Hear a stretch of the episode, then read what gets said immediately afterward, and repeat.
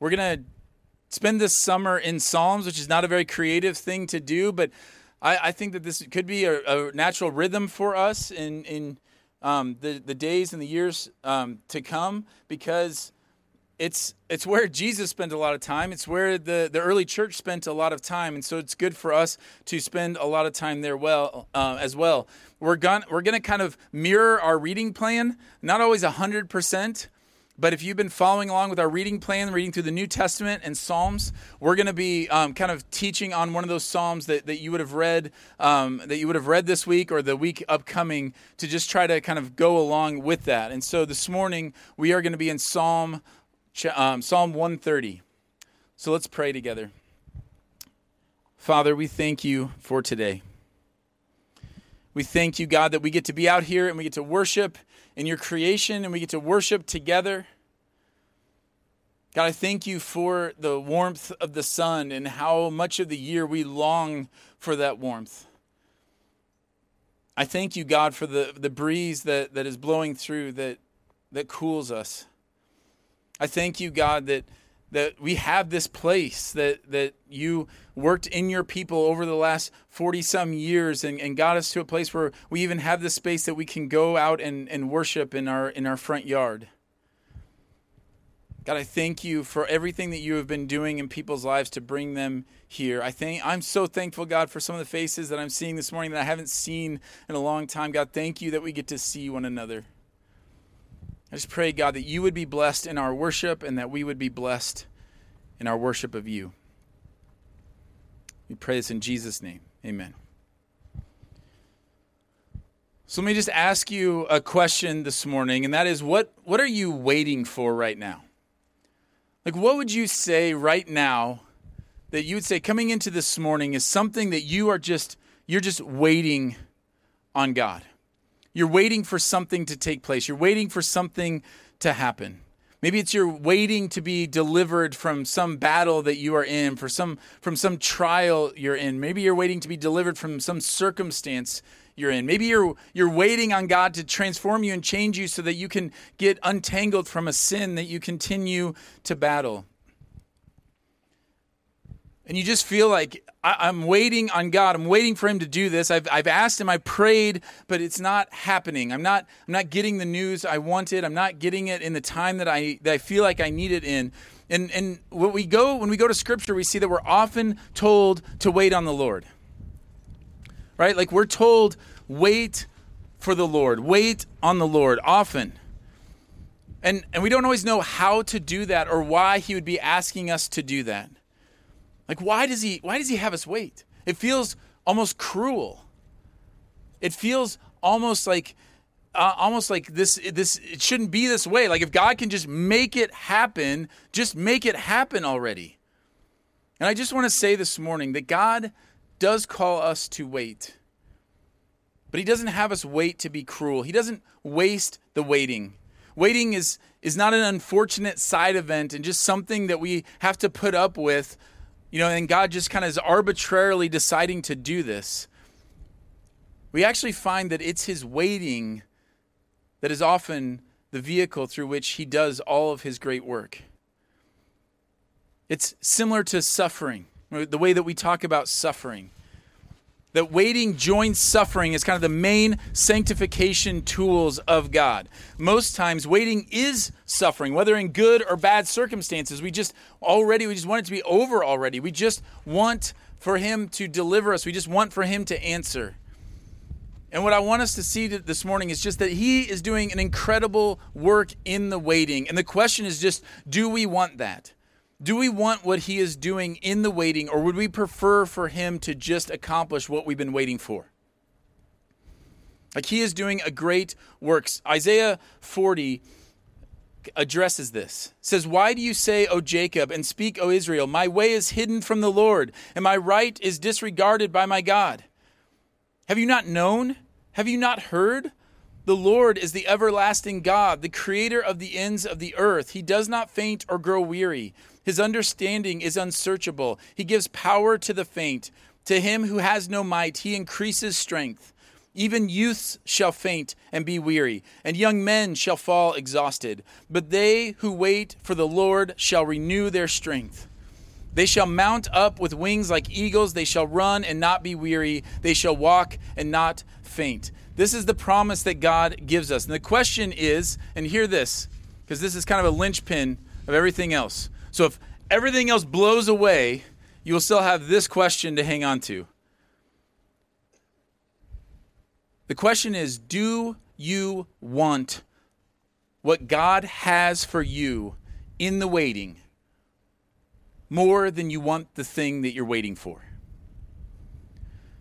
Do you want the strength that God offers you and the blessing that God offers you in the waiting more than you want the thing that you've been waiting for? This is what He gives us. Number one, through the waiting, God changes our prayer life. Like these are the gifts that he gives us in the midst of waiting that only happen in the waiting. So if you look at Psalm 130, verse 1, he says, Out of the depths I cry to you, O Lord. O Lord, hear my voice. Let your ears be attentive to the voice of my pleas for mercy. You hear the emotion in that? Lord, out of the depths I cry to you. Hear my cries for mercy. Waiting changes how we pray. Often, all the time, I get people saying, I, I would like for my prayer life to be stronger. We talk about this a lot. People say when we ask it, like, how's your prayer life? Well, we most of the time feel like it could be better. It should be better. I think it, I, I hear other people talk about their prayer life. We, we want it to be better. Well, this is how he makes it better. This is how he makes it stronger. There is no prayer like the prayer that comes out in the waiting. There's no stronger prayer than when you're waiting for news sitting outside of the operating room. When you're waiting for the, the test results to come back. When you're waiting to hear that your child made it somewhere safely when they haven't called for a while. When you're waiting for these things, you're waiting and you're waiting and you're waiting. And it makes us Learn to pray consistently without ceasing, persistently. Whatever situations only when we are in those times of anguish, it's only when we desperately want something, when we are in that time of waiting, that we cry out in that way. The rest of the time, our prayer life is often just a, a, checklist, a thing that we do, a thing, a starting of a conversation that's different than in times of waiting. So, what is that for you? What situation are you anguishing in? What, what feels like the darkest night to you? Like a, uh, maybe it's a cloud of depression or an illness. Like, what are those depths? Or maybe you're sitting there saying, I don't have any depths. I don't, I don't, I don't feel that anymore. I used to feel glimmers of that. I remember what it felt like to cry out to God in that way, but I don't know what that is. Maybe that's what your cry becomes. God, make me feel again. Make me hear you like I heard you at one time. Make me love you the way that I once loved you. But whatever it is, the psalmist says that waiting on the Lord is to first cry out to the Lord, cry out for mercy, confess and repent. Maybe it's confessing that, that obvious sin that you know you're in disobedience, or maybe it's just confessing your impatience, or maybe it's confessing your apathy and confessing your lack of hope in Him. Charles Spurgeon, when talking about this psalm, says, It little matters where we are if we can pray. But prayer is never more real and acceptable than when it rises out of the worst places. Deep places beget deep devotion. Depths of earnestness are stirred by depths of tribulation. We say we want depth with Christ, but we don't want the work to get there. We don't want the depths of tribulation or the depths of waiting. But that's where God works. He will renew your strength through a renewed prayer life. The second thing he does is in our waiting is he grows our dependence on him. So, verse 3 says, If you, O Lord, if you, O Lord, should mark my iniquities, O Lord, who could stand? But with you there is forgiveness that you may be feared. What he's saying is if, if you kept a record, so in my coming, I cry out to you, I cry out to you for mercy. If you kept a record of wrongs, who could stand? Who could possibly stand before you? I don't deserve any of this grace or any of this mercy, but you you give it. So often people are scared to go to God and we say, just cry out to him. And we say, well, how do I know he's trustworthy? How do I know he's good? How will I know that he'll hear my cry? Here's my best answer for that. The reason I know that he will hear your cry and that he wants to hear that from you is that you're here. You're alive. Like if God didn't want to hear from us, if we, we were dead in our sins and, and were receiving his righteous judgment on us, we would cease to exist now. The very fact that you can go into his presence today is evidence that it doesn't depend on you. Because no one could go to him. With him, there is forgiveness. And not the way we forgive other people. We talk about this sometimes. I'll just briefly say this that when you wrong another person, often, like if I wrong somebody else, my hope is that they'll give me a second chance, right? We'll even say like that. I'm so I'm so sorry I did this. Give me another chance. Let me prove myself to you again. But that's not what God does. We often put that on him, but that's not what he does. He doesn't offer us a second chance to prove ourselves. He is our chance. He offers himself as our second chance. The very life of Christ. He is our proof. In him we find true forgiveness. Not a, not a second chance, not an acceptance of a promise to do better, but true forgiveness and reconciliation. Like this is who we cry out to. And he says, this forgiveness, he says, but with you there is forgiveness that you may be feared. What in the world is that about? How does the fact that God gives forgiveness lead to fear of him? That seems like it would be the opposite, right? Well, I think it's here. In Mark, we see the story of the paralytic man whose friends are so desperate to, for him to be presented to Jesus that they actually climb up on the house where Jesus is and they, they tear a hole in the roof to lower their friend down in the midst of Jesus, in the midst of the crowds. And when Jesus sees him and he sees their faith, he says to the paralytic man, Son, your sins are forgiven. Which is a strange thing to say to someone who clearly wants to be healed and wants to walk. And Jesus says, as he often does, I have something better for you. Your sins are forgiven. And some of the scribes and the religious leaders were sitting there at the time and they were saying, What in the world? Like, it's one thing for you to be healing people, but now you're forgiving sins? But they're just thinking that in their hearts. And, and Jesus says to them, calls that out, and says, Why do you question these things in your hearts? He says, Which is easier to say to the paralytic, Your sins are forgiven, or to say, Rise up, take up your bed, and walk?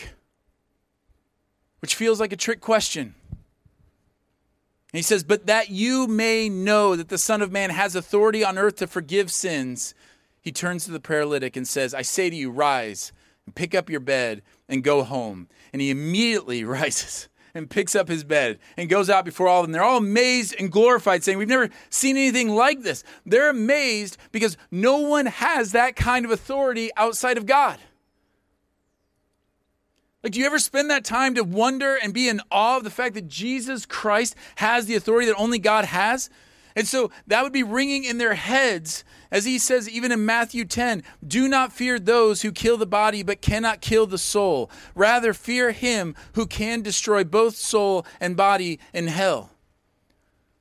So, the reason why his forgiveness of our sins leads to fear is because the fact that he has authority to forgive sins, to make all things right, should instill a fear in us, an awe, a wonder, a, like what Robbie was even talking about. Like more than that, it's not just a respect, like it's terrifying to be in that presence. He who holds not only our bodies here on earth, but our souls for all eternity.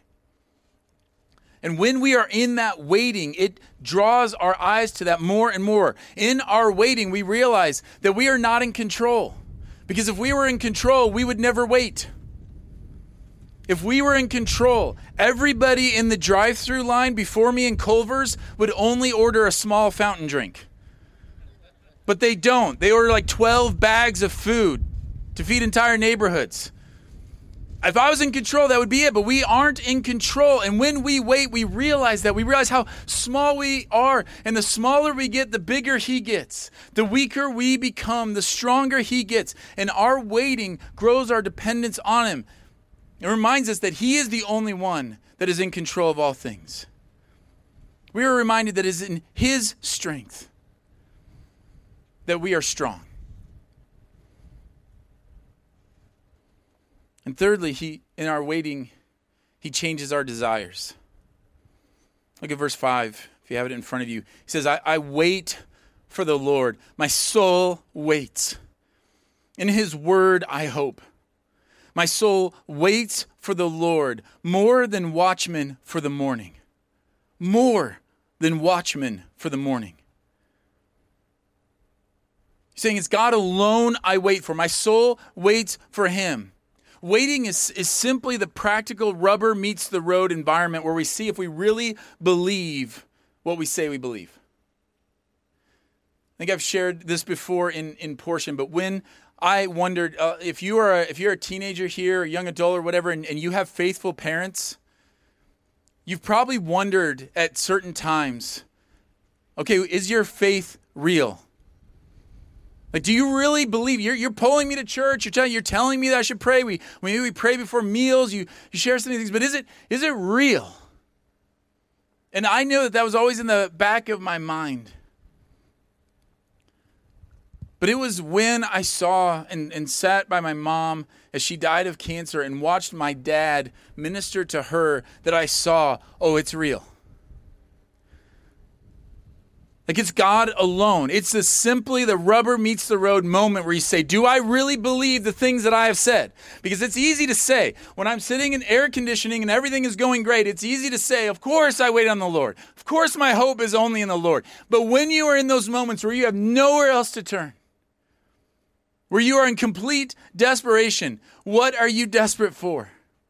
Do you believe that God is who He says He is? Do you believe that He is good? Is it in His Word that you hope, or do you find yourself turning to other things? That when you get truly desperate, you take matters into your own hands. When you're truly desperate, you try to figure out how you can control things and make things happen. When you're truly desperate, you lean more on your own understanding and think, if I can just figure this out, then everything will be okay. Or do you believe what you say you believe? That it is in Him alone that we hope, in His Word that we hope, in His promises, in what He says about how the world works, in what He says about how we should function as His followers. And He says, All my hope. He says, More than watchmen for the morning. Like if you're a watchman, that's a hard job. You have to stay awake in the cold, dark night and keep an eye out for enemies. Like the only thing, think about that. When you're keeping watch in the cold and the dark, the only thing that keeps you awake is fear. Like only when something startles you, some noise. So you're either like falling asleep or you're terrified. That's basically your life until that sun comes up. And so you're longing for that. Like when, when's the sun coming up? And they don't have like, you know, watches that tell them exactly. They're just watching the night. Imagine a night with no moon where you don't know. Like, is it one in the morning? Is it two in the morning? Like, I, I don't know. And they're longing for it. They're waiting for it. so he says, I'm hoping for it. And then it's repeated for this emphasis. Like, I desire God to meet me. He's like saying, more than a watchman waits for the morning. I wait for you. I want that more than anything. I desire for God for you to meet me here more than anything else. Do you believe that? This is where that question comes back into play. Do you want God? Do you want what God has for you in the waiting more than you want what you're waiting for?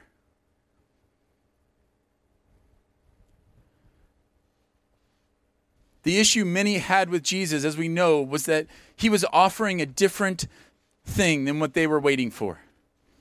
They were waiting for an earthly kingdom, and he was offering a heavenly one. They were wanting, they were waiting for temporary earthly prosperity, and Jesus was offering them treasures in heaven. They were waiting for people to be more righteous and more holy, but Jesus gave them his righteousness and his holiness. They wanted to be healed of their illnesses, and Jesus had a deeper healing for their souls for them. They wanted bread, and Jesus offered bread of life. They wanted water, and he offered living water. Here's the point.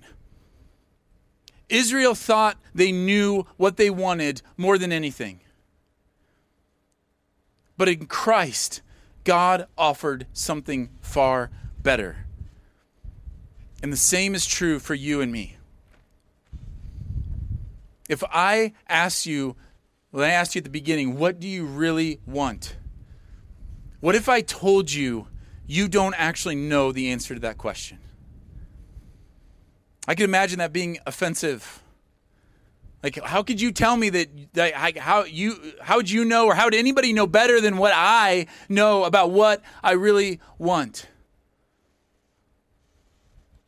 But it just stands to reason that the one who knows you better than you know yourself, who actually created you, knew you before you even had a consciousness, even knew or were aware of yourself, he knew you, that he would also know what you actually desire.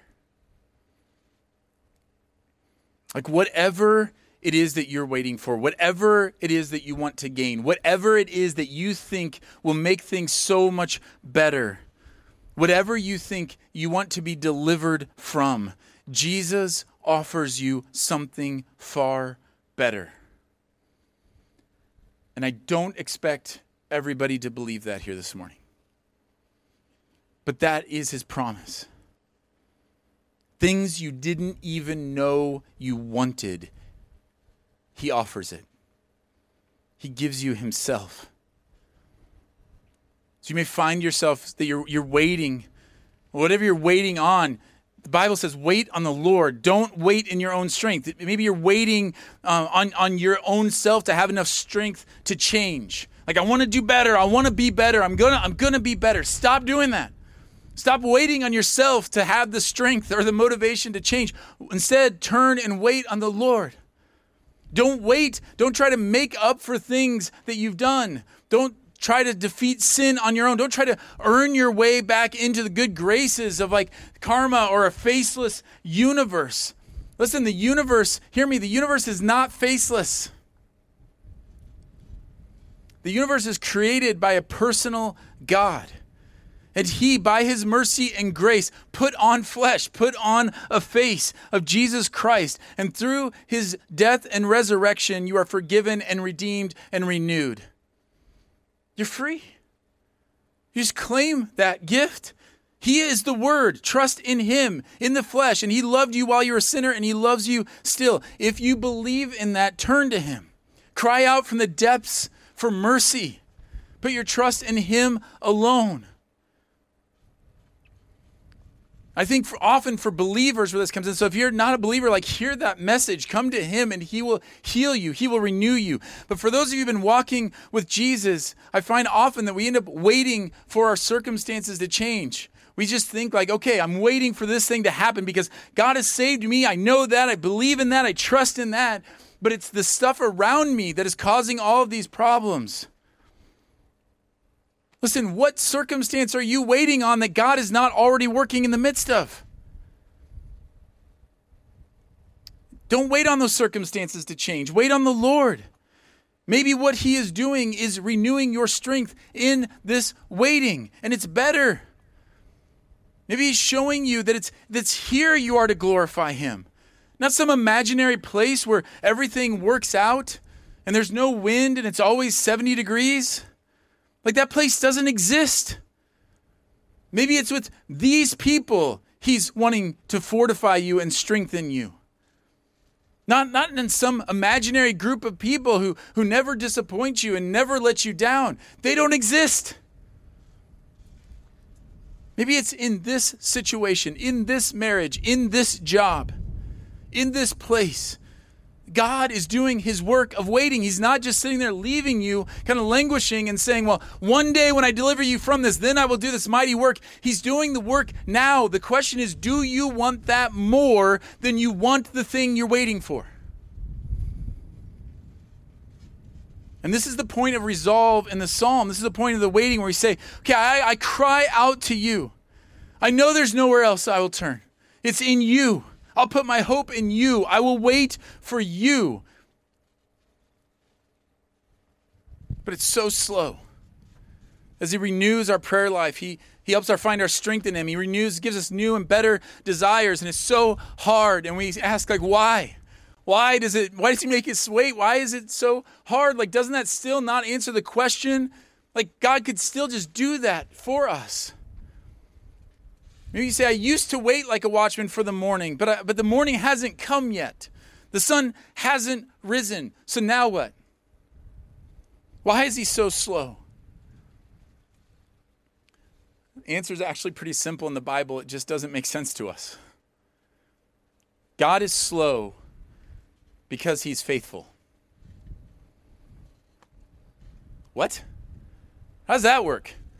I'm pretty sure that if my wife sends me out to the, to the grocery store to pick up some things and to get back as she's like rushing to, to prepare something and dealing with everything, and if I took like three hours and I come back and she says to me, Why did you take so long? Why were you so slow?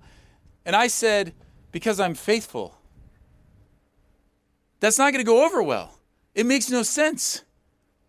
But it does with God. Here's why. 2 Peter chapter 3, listen to this. Peter says this, "But do not overlook this one fact, beloved, that with the Lord one day is as a thousand years, and a thousand years as one day." The Lord is not slow to fulfill his promise, as some count slowness, but is patient toward you, not wishing that any should perish but that all should reach repentance.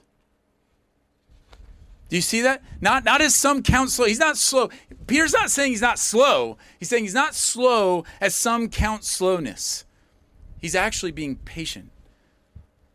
So, what we see is that God isn't slow, we are. It is his patience toward you and me that makes the space for the waiting and for him to do all these things in us.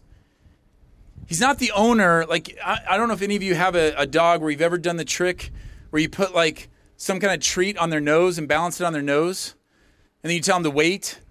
Anybody? Show of hands. Tell me I'm not crazy. Okay, so you tell them to wait, right? You're just like, wait, wait, and the dog's just sitting there, just like, come on, come on, come on, come on, and you're like, okay, go, and they're home. They just chomp it down. I don't have a dog, so I don't understand that. That seems so cruel to me. I'm like, just give the dog the treat. And so we sometimes think that that's what God's doing. He's like, okay, I got it all, okay, but I'm just going to make you wait for it. I'm just going to make you wait, wait. But that's not Him. Instead, He is a Father who waits patiently for us as we stumble in our walking in this new identity. It's more like walking through an airport with a two year old who wants to do it themselves but we have somewhere important to go. So you and I, at some point, you're just taking the two year old and throwing him over your shoulder and going because we have somewhere more important to be. But God doesn't do that, He waits. The child stumbles and falls to their hands again and again, and the father waits. And Israel knew this. That's why there's a phrase all throughout the Old Testament that says God is slow to anger and abounding in steadfast love. It's in Psalm 86, Exodus 34, Numbers 14. It's all over this slow to anger and abounding in steadfast love. He's long suffering. He waits and he waits and he waits. And what we find is that our God, it's not that we he, that we are waiting on him as if he as if we got all of our stuff together and we're just waiting on him to do his thing, but it's the other way around. He has everything ordered in the universe and through his kindness and his mercy, he waits on us. And though we think of ourselves as following Jesus in like a dignified, fully confident stride, what we see when we pull back is that we are a toddler walking, stumbling, propping ourselves back up, walking, stumbling. And even though there are important places to go, our Jesus smiles and he waits. And we can know because he is the exact imprint of the nature of God that our Father smiles and waits too. He waits for you as you blame anything and everything else until you hear the Spirit's conviction of the change that's happening within and you cry out for mercy and forgiveness. He waits for you and me as we throw a tantrum at him, questioning his goodness, questioning his sovereignty as we grow in our understanding of his kindness demonstrated through his forgiveness. He waits for you as you chase other things that he knows won't fulfill you until you realize that your deepest desires are found in Christ. He waits as you find your identity in everything else and get kept up at night by everything else that others think or the other um, ideologies or worldviews or groups that we identify ourselves with and we place our value in. He waits and he waits as those identities are shaken until we become secure in knowing that our identity is in Him, that we belong to Him, that our life is not our own, but it's His. He waits as you and I learn and grow how to love Him and love others, as we stumble and we go again and stumble and go again. And by the power of the risen Christ, you will grow in all these things, and He will accomplish it all. As Paul says in Philippians 1 6, I'm sure of this, that he who began a good work in you will bring it to completion the day of Jesus Christ. That is good news. And so we declare it. Verse 7 O Israel, hope in the Lord. With the psalmist, we declare this goodness as he comes through this journey. For with the Lord there is steadfast love, and with him is plentiful redemption, that he will redeem Israel from all his iniquities. We tell the world about this God because with him there's steadfast love, plentiful redemption. What does the world have to offer you that compares with that? Who loves you like this? Who redeems you from the pit but God? Who crowns you with steadfast love and mercy, like the psalmist says in 103? But God, this is what He's done.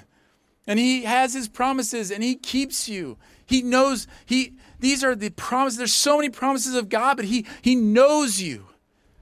He is with you. He sees you. He hears you. He has begun a work of salvation in you. He will complete that work that He has st- started. And that work is for your good. We find all that in our waiting. And I say, what is that worth? I would say that if we truly understood this and believed this and experienced this, then we would actually not want the thing that we've been waiting for. Say, God, don't hurry the waiting. Like, what has He done for you in your waiting? What has He done to your prayer life? What has He done to your desires? What has He done to your faith?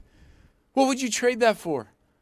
What could you possibly receive that would be worth not growing more in that?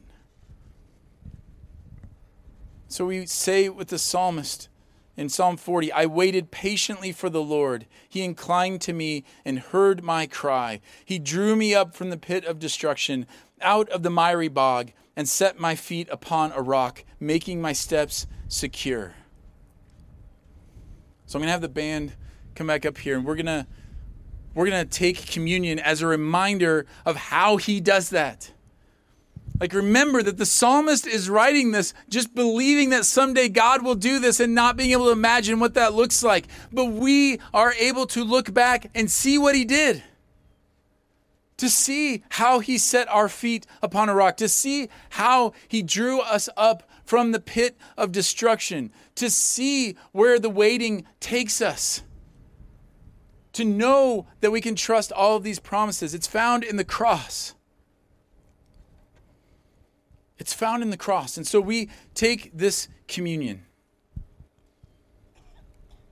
And if you are a Christ follower, then this is for you, whether you are a part of this church or you're not. If you claim Jesus as Lord, then you are welcome to take communion if you're not, if you're here and you're seeking, I would just say just just pass on this and watch and observe and consider what is happening. But in this, we remember what Christ did for us that his death and his sacrifice for us. And he told his disciples about this. He took the bread and he broke it and he handed it out and he said, This is my body broken for you. Saying, This is how much I love you, that I would be broken for you. And so, as followers of Jesus, we are reminded that it is not our own strength, but His that pulls us through the waiting, and we take and we eat.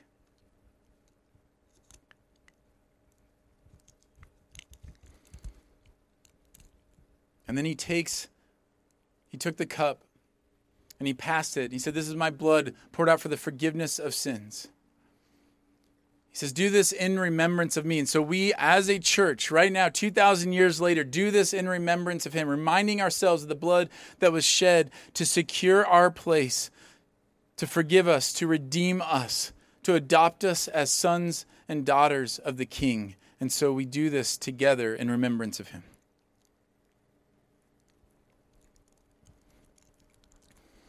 We are reminded by this communion that he has already secured the victory. And yet we are reminded by the brokenness of our world around us that yet we still wait.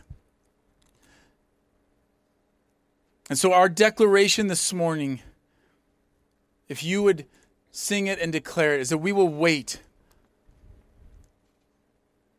And I will let you renew my strength, God. I will confess my hope and other things. I will confess other things I've turned from, and I will wait.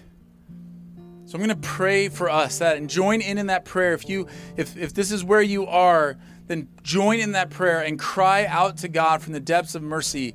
And then in the midst of the wind and being outside and everything like that, sing your hearts out as we sing to God, declaring our desire and our resolve to wait for him.